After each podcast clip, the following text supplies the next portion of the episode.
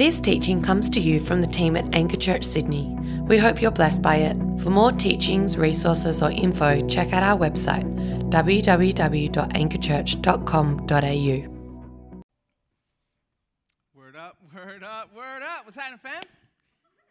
All right, so I am Arnaldo, and I'm the lead pastor over at Anchor Southwest. Southwest. And uh, it's a real pleasure to be back here. Uh, it's a bit nostalgic. It's only been about five months, but um, it's nice to be back uh, with y'all as we continue through this series in the book of Ephesians. And as I've studied this letter, it just keeps on getting richer and richer. And I'm really excited about what the Lord has for you here at City, as well as what the Lord may have for us over at Southwest over the next couple months as we work through this letter to the churches in Ephesus, as not only in this space, but also as you uh, dig in in triplets and in gospel communities. And the book of Ephesians, I want to remind you, is this. Well, I'm not reminding you, I'm, I was reminding like our church over there, but I, I want to tell you that the book of Ephesians is this. I love the way Tim Mackie over at Bible Project says it. He says this that the book of Ephesians is a community's guide for comprehending, right, and responding to the apocalypse of the crucified and risen King of the cosmos. Now, real quick, we've been using this word apocalypse over at Southwest as we've walked through this. And apocalypse, uh, in what we normally think about it, is that it talks about the end of the world. But the word apocalypse simply means unveiling and uncovering. It's a word that you can use to say, I've, I've uncovered something. And so uh, the book of Ephesians was designed to help us comprehend and respond to the unveiling of Jesus Christ. And we need both the comprehending, but equally we need the embodied response to what Paul is calling us to. Because I want to remind you of something that knowledge is just a rumor until it lives in the bones. Knowledge is just a rumor until it lives in the gut, in the muscle. And so we can climb the great heights of Paul's theology in this letter, and we can plumb the dimensions of God's love for us in Christ. But until these realities, they live in our bones, in our guts, until they become reflexes in our bodies, this is all just a rumor. And so my desire is that we would practice these truths, not just memorize them or uh, remember them, but, but practice them. And so, with that, let me pray that the Lord would open up our hearts and our minds for what He has for us this morning. Pray with me. Father, we thank you again for your goodness to us. We thank you that, in fact, the truest thing in the universe is that you are good. You've given us enough health and enough energy to be here this morning. We thank you. And we just ask you now, Lord, that you would Go before us, be with us. Help me to forget the things that are not going to be helpful, and help me to remember the things that will be helpful. And I pray, Holy Spirit, that those who uh, may be far from you, those who may be inching near, I pray, Holy Spirit, that you would bring them over the threshold, Lord, that you would bring them from death to life now. This is not our work, this is yours, but we partner with you in this, and we pray for all these things in Jesus' name. Amen.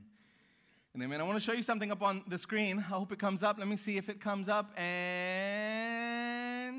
uh, no, yes, no, yes. Is it coming up? All right. Well, visualize this.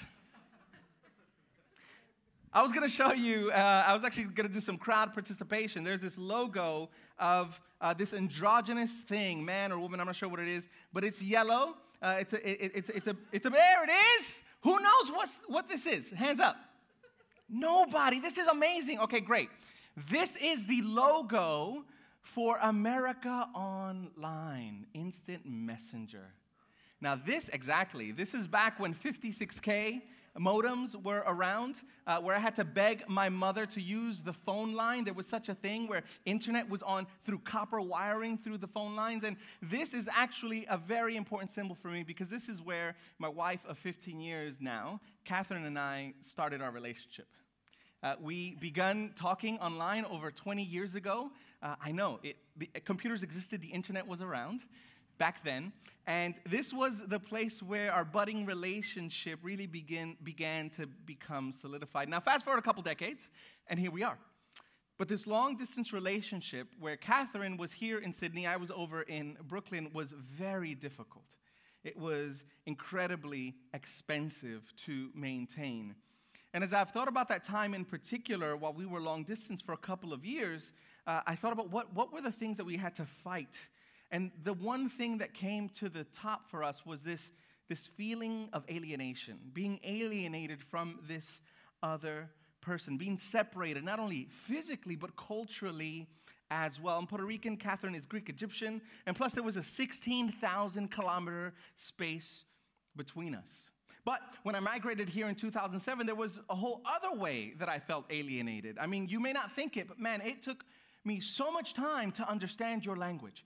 Australian is weird. My first job was uh, at a call center, at a national call center, so you can imagine how difficult that was for me. And I still don't know whether you're talking about afternoons or avocados, but I'm getting there, right? But it was quite a while before I felt that I could fit in. It took about seven years of these feelings of separation, of alienation.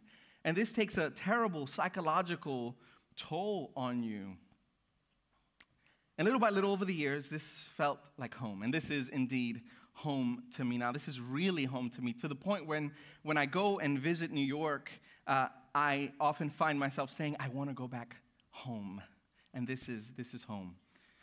And our passage today deals with another kind of alienation, the deepest kind of alienation, not just an alienation of, of time or space, but the alienation of our souls and our bodies, the deepest kind of alienation. And, and this is what Paul is getting at here.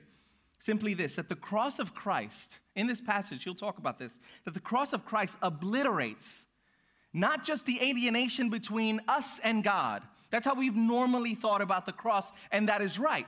But it doesn't just do that. It doesn't just obliterate the alienation between us and God, but it obliterates the uh, alienation between us and us. And the gospel, this true story of what God has done in Christ to reconcile all things to himself, is not just about your personal relationship with Jesus. The gospel is an announcement, it is good news that in Christ, by the power of the Spirit, he has defeated the powers on the cross, the powers of Satan and sin, and it celebrates this new reality that death will no longer have the last word. The gospel is not just a religious reality, but it is a political one, a social one. The gospel deals with our relationships with one another just as much as it deals with our relationship with a holy God. We need to seriously, once again, recapture this central fact that the gospel is not just about me and Jesus, but about we and Jesus and the rest of creation. And Paul displays this in this book in one major way. When you read in the book of Ephesians and you see all these yous, Y O U, you, right? This word you, it is never, not once in the book of Ephesians is it talking about you, singular you. It is always yous and y'all. That's what Paul is talking about here. Whenever you see the word you in Ephesians, you need to train yourself to say something that may annoy you, like yous, y'all, because that is what he is getting at here. Because through the cross, Christ came to do something, to usher in a new reality, a new reality where barriers are removed between folk. The cross of Christ, remember, obliterates not just the alienation between us and God. It does that, it absolutely does that. But it's also come to obliterate the alienation between us and us. And we're going to tackle this by looking at the why, the how, and the so what. Come with me again to Ephesians chapter 2, verse 11. Therefore, therefore remember that at one time you Gentiles in the flesh called the circumcision by what is called the, uh, sorry, the uncircumcision by what is called the circumcision, which is made in the flesh by hands. Remember that you were at the, that time separated from Christ, alienated from the commonwealth of Israel, and strangers to the covenants of promise, having no hope and without God in the world.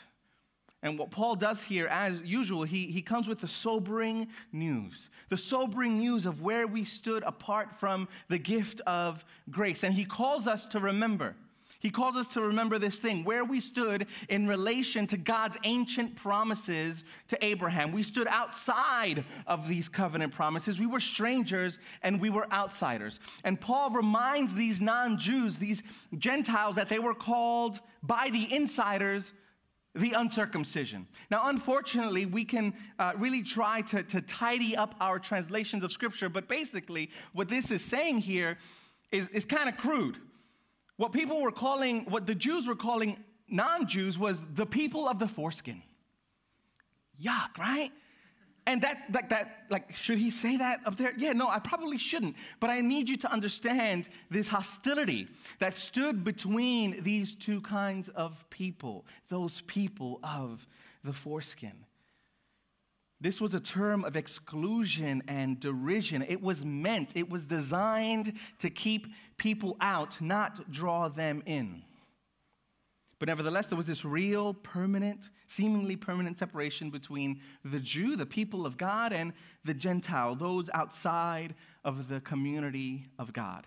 Religiously, they were separate from God. Socially, they were outside of the commonwealth of Israel. Psychologically, there was no hope. And Paul doesn't mince any words here. And these couple of verses take what he did in, in verses 1 to 3 of this chapter and it turns the focus. It's, it's another angle on the same reality. And you remember, uh, I think a couple weeks ago when, when uh, Matt preached this, these two words in, cha- in verse 4, but God, turns the whole thing around. And here, what Paul says in verse 13 is, but now but now in Messiah Jesus. This divine turnaround. At one point, you were separated from the Messiah, from Christ, but now. At one point, you were alienated from the people of God. That is your situation, but now. You were in the world without God. You were in the world without hope, but now. And Paul here goes on to talk about the how. How is it that at one point we were alienated, at one point you were outside of the covenant people of God, but now in Messiah Jesus. Read with me from verse 13. But now, in Christ Jesus, you who were once far off have been brought near by the blood of Christ. For he himself is our peace, who has made us both one and has broken down in his flesh the dividing wall of hostility by abolishing the law of commandments expressed in ordinances, that he might create in himself one new person, one new man, in place of the two, so making peace. And he might reconcile us both to God in one body through the cross, thereby killing the hostility. And he came and he preached peace to you who were far off and peace to those who were near. For through him we both have access to, in one spirit to the Father. And this is the million dollar question that much of Scripture is trying to answer. How is God going to bring to pass? these promises, these ancient promises that he made through Abraham. How will the nations, how will we, how will the world, how will Gentiles be blessed? Through Israel? Well, they failed. Through David, right? He failed. Through Solomon, he failed. Through the return of the exiles, well, they failed. Through the rebuilding of the walls around Jerusalem, well, that failed. Through the rebuilding of the temple, well, we know that that failed. And Paul's answer here is the blood of Christ. That it's the blood of Christ that will bring the blessings that were promised to Abraham to the nations. And now, of course, it is a reference to his physical blood. He was probably type O negative, because I am, best kind of blood, universal. But it's not just talking about the physical blood that poured from his brow when he was struggling in the garden. It's not just talking about the blood that was poured out of his body while he hung on a cross for hours. You see, this is talking about blood that was represented in the temple. You see, God gave Moses way back when, this great prophet, instructions in the wilderness as to how it was that he was to meet with his people. And he gave him the instructions of the temple, the, the tabernacle, this mobile temple that wandered with them for 40 years. Now, we're going to do a whole series on the book of Ephesians at the end of the year, so these comments will be brief. But the whole point of the tabernacle was this was to have a place where heaven and earth would overlap. That's the point of the tabernacle, to have a place where God and humanity can meet.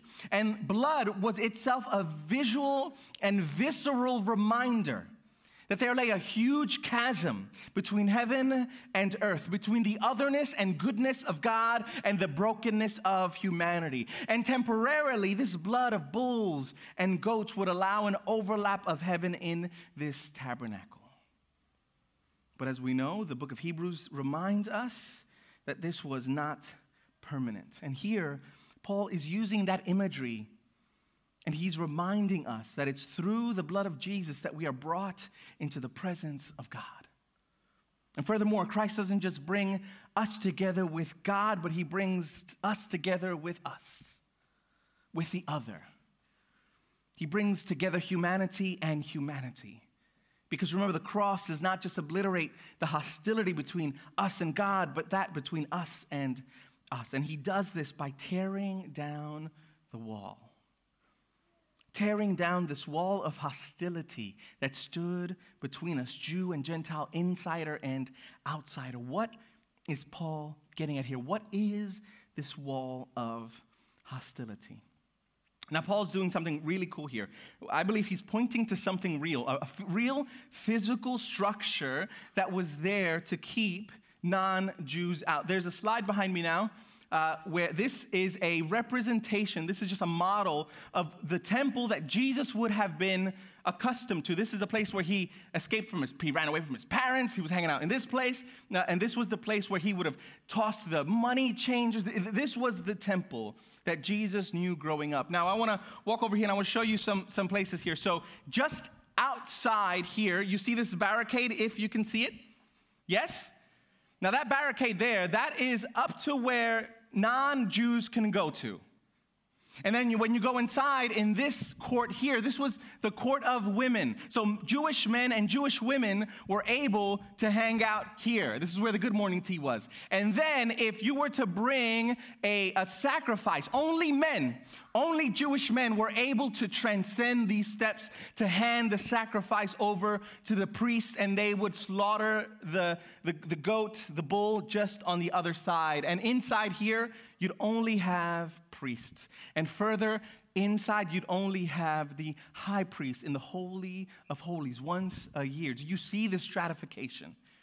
Now, that, that wall that I pointed to in the beginning, that wall, Josephus, a, Jewish, a Jewish historian, he says this it was about 1.4 meters high, and it read this all across that wall, all across that barrier, read this in both Greek and Latin No foreigner is to enter within the railing and enclosure around the temple.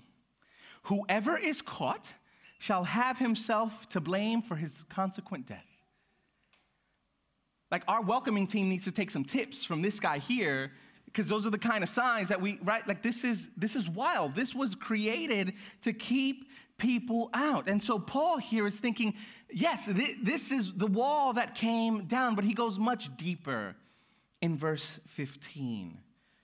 He says this that by abolishing the law of commandments expressed in ordinances, that he might create in himself one new man in place of two, so making peace. And this is where it gets a bit dicey. Because if we misunderstand what Paul is saying here, what's happening here, we will be like the people who arrested him because they also misunderstood his mission. They also misunderstood what he is saying here. In fact, the beginning of chapter 3 says, For this reason, I, Paul, a prisoner, so, like what we're talking about today, he's saying, for this reason, because of this, I was put in prison. Paul has a complex relationship to the ordinances, to the law, to the what, what, what we call the Torah of God.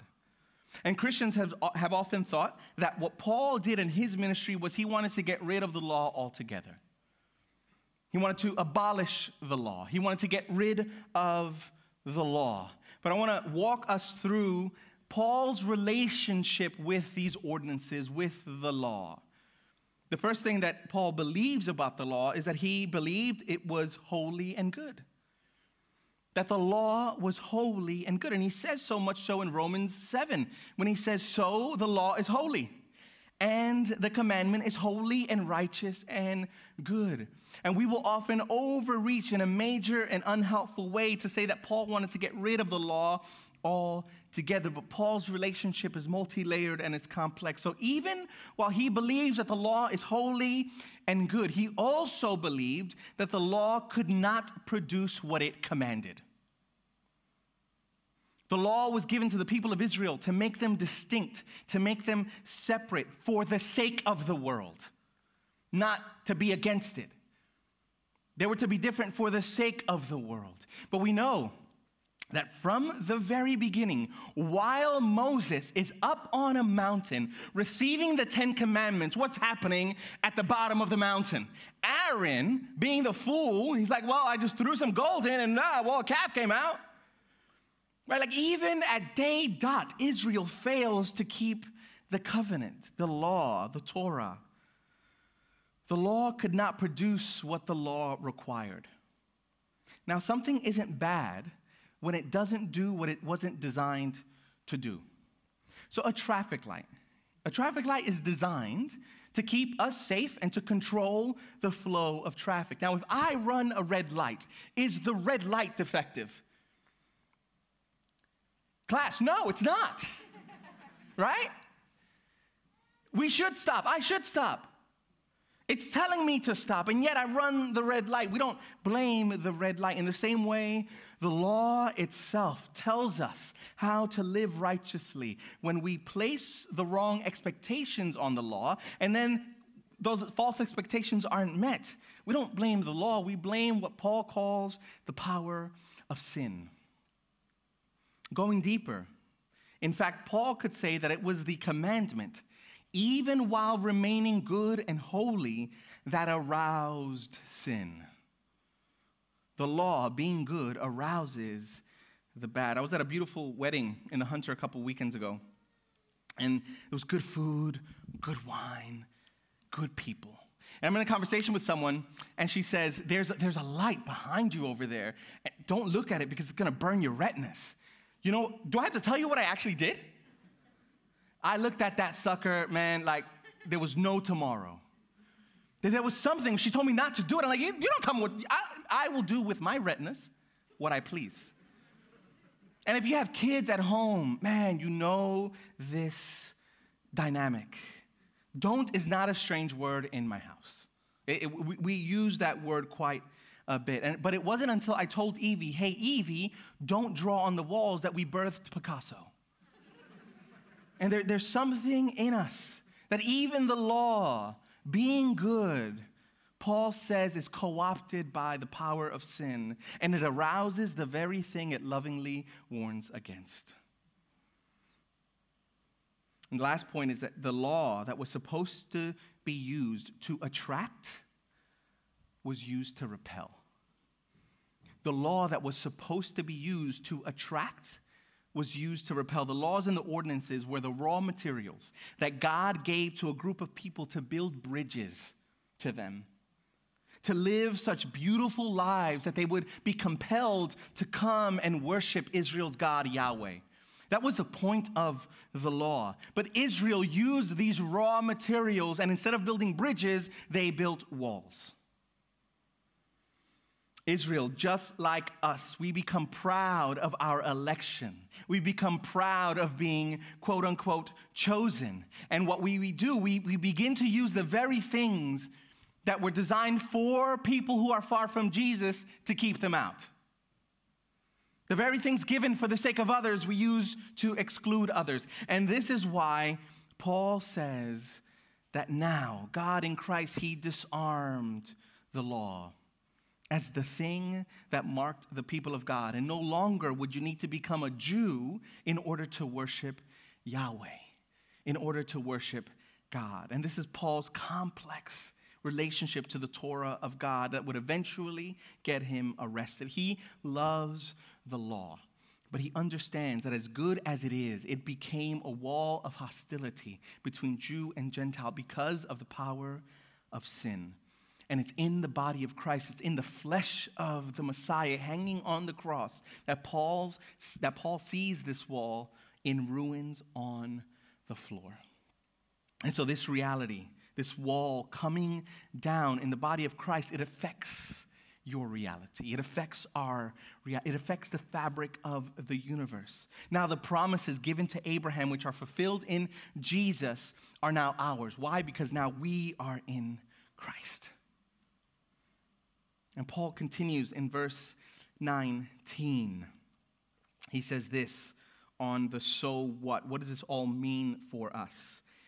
So then, you are no longer strangers and aliens, but you are fellow citizens with the saints and the members of the household of God, built on the foundation of the apostles and prophets, Christ Jesus himself being the cornerstone, in whom the whole structure being joined together, grows into this beautiful, holy temple in the Lord. In Him, in Him, in Him, you also are being built together. Yous also are being built together into a dwelling place for God by the Spirit. And so, so what? That in Christ, he, he you know, uh, uh, uh, the, the, the law was disarmed.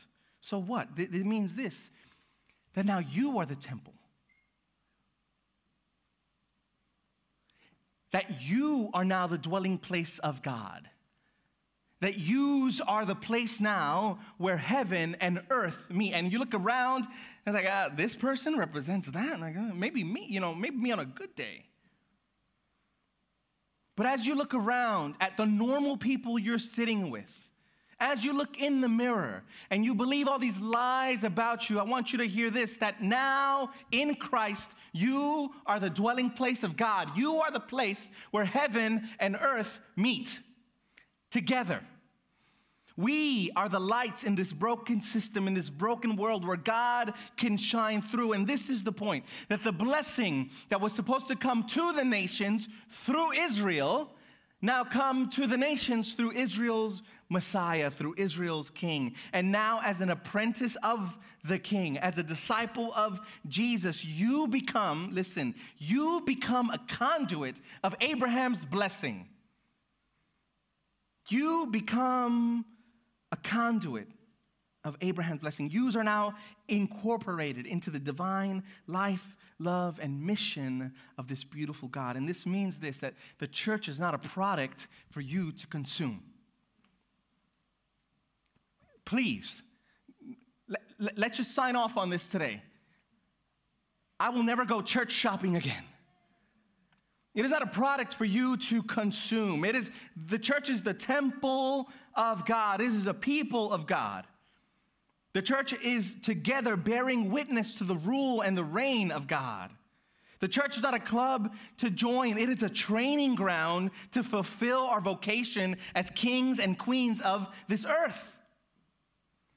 The church is a place for the lost and for the weak, for the broken, the ones that the systems of the world have disregarded, and nevertheless, it is a people to belong to, to find healing and to find strength, to find wholeness. Not a place where we come to simply receive, receive, receive, and in return, let me give some criticism.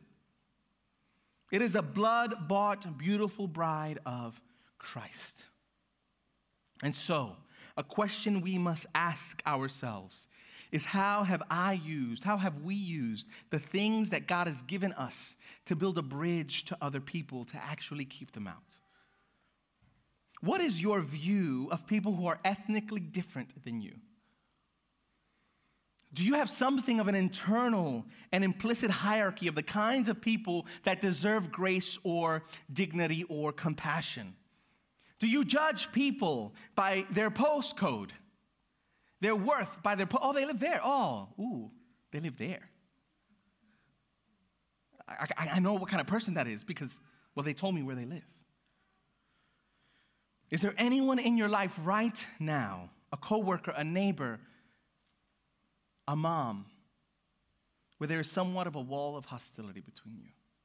And what does the gospel say about that wall of hostility? Because whatever you have now, you have for the sake of the world.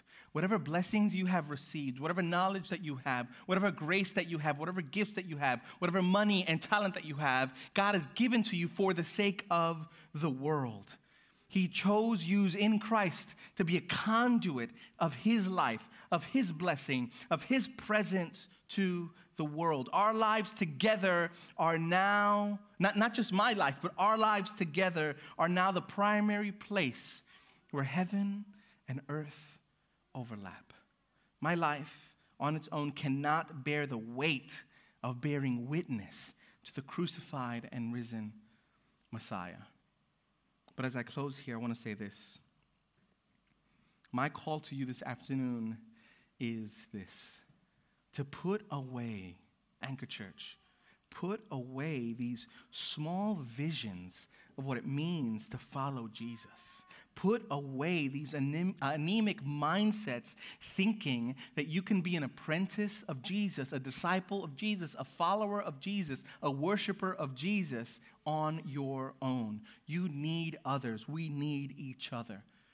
And I believe that if we truly begin to understand that the cross of Christ has just as much to say about our social relations with one another than what it, what it has to say between us and God, then we begin to unlock much of its power to transform. If we really began to see that the gospel doesn't just heal our personal, vertical relationship with God, but that it breaks down the barriers of hostility between people groups, then, then we would really begin to grow up into the church that I believe God is calling us to. I wonder, I wonder what kind of force we would be in our homes, at our places of study, at play, at the office, gym, and in the boardroom, in the classroom, in our communities, if we took on this vision. That the cross has much, as much to say about our horizontal relationships than it does with our vertical one. And so my call for you is to put away these small visions of what it means to follow Jesus. Come together and understand that in Christ you have been given everything. That now in Messiah Jesus you are an heir of the universe. There is nothing that will be withheld from you in the age to come.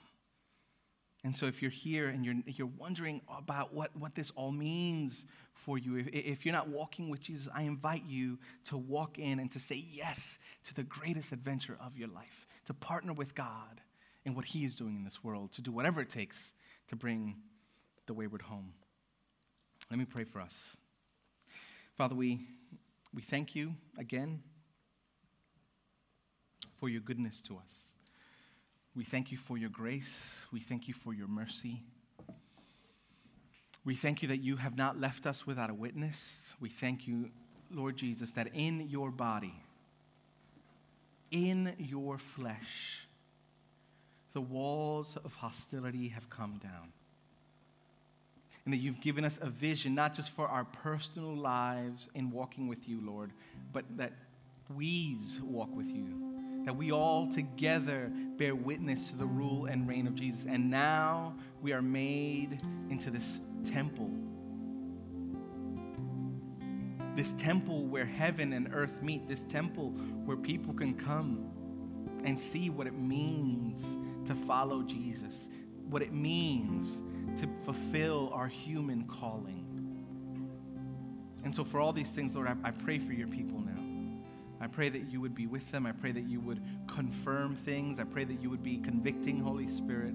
And I pray more than anything, Lord, that you would be saving even now that people will see the beauty, Lord, of what it means to be a disciple of the King. we thank you for all these things in Jesus' holy and precious name. Amen.